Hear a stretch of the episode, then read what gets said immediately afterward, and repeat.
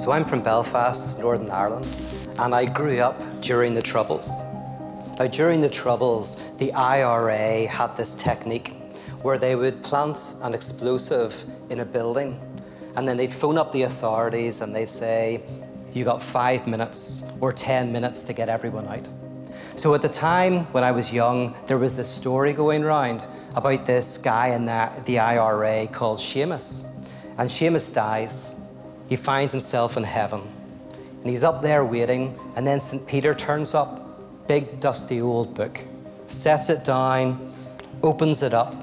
He looks in it for a minute, then he looks at Seamus and he says, Listen, mate, your name's not in the book. You're in the IRA. You're not getting in. Seamus looks at him and says, No, no, no, you misunderstand. You misunderstand. I'm not trying to get in. You've got five minutes to get out. Right? now, I think that gets to the core of the subversive message of Christianity. Not that we're trying to get into heaven, but that we're screaming to get God out of heaven into the earth, to the ground, into everyday life. The prophets are saying to God, You need to be here among the suffering, among the oppressed. And this, this is beautifully captured in the story of Christmas, where God vacates heaven and enters into the world. Now, there's two things they said about Jesus at the time. One was he was born of a virgin, and two, that he was the Son of God. We shouldn't think of these as esoteric church doctrines. These were political statements. These were declarations of a different type of God. Because Caesar, the emperor, was also said to have been born of a virgin. And Caesar was also called the Son of God. So when the people claimed this of Christ, they were saying, There's a new God in town, there's a new kingdom at play. We are turning the whole idea of the divine upside down. They're saying, Your Caesar is a God who was born in a mansion. Our God, Christ, was born in a manger. Caesar is a God who enslaves. Christ is a God who sets free. Caesar is a God who lives with the oppressors. Christ is a God who lives among and with the oppressed. So, if you want to know what the true message of Christmas is, forget about the tinsel, the trees, the turkeys, but also forget about church doctrines, religious dogmas. Even forget about theism and atheism and everything in between. Christmas is a call to enlist in a cause where we care for our neighbour, we look out for our stranger, we embrace the flesh and blood of the people around us, those who are mourning, those who are suffering, those who are persecuted, those who have no voice.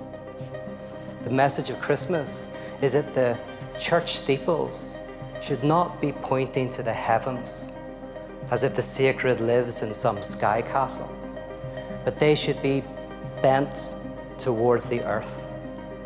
We shall find the sacred in the depth and density of life as we give ourselves to the work of love. In your story, um, Christmas is a man thing. We should go out to the oppressed. Can you tell us something about how God is with us today in that cause?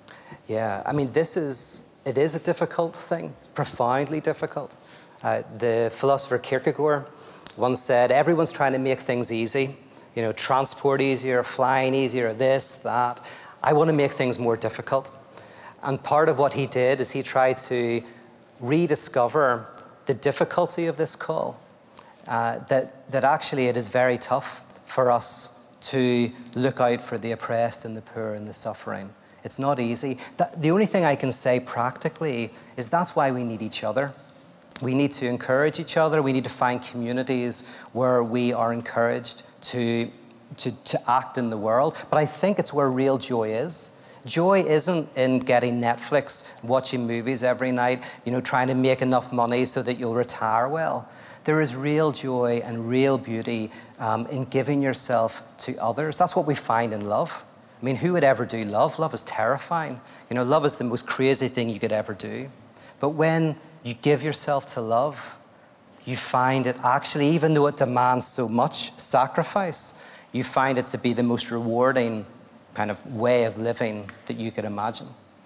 You say that we can find the sacred in the everyday life, and around a time like Christmas, how can we, or could you give us some tips on how we can find the sacred in, for example, a Mariah Carey song or yeah. something else? How can we see the sacred in the everyday life? I would say that it, in terms of Christmas, it, it, can be as simple as looking out for those people we know who have lost somebody, mm -hmm. who have lost their jobs, uh, someone who doesn't have a family and calling them up.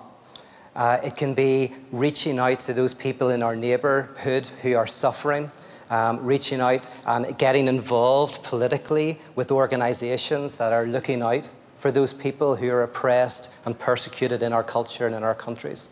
So it's a, a million different ways from just picking up the phone and talking to somebody who, who you know needs help uh, to committing yourself to some wider, important political cause. Hi, Peter. Hi. Uh, you told us that, that uh, the Christmas story puts a new god in opposition of the god Caesar. Um, how could we describe these gods in our times now? Um, I think these forces are always at work.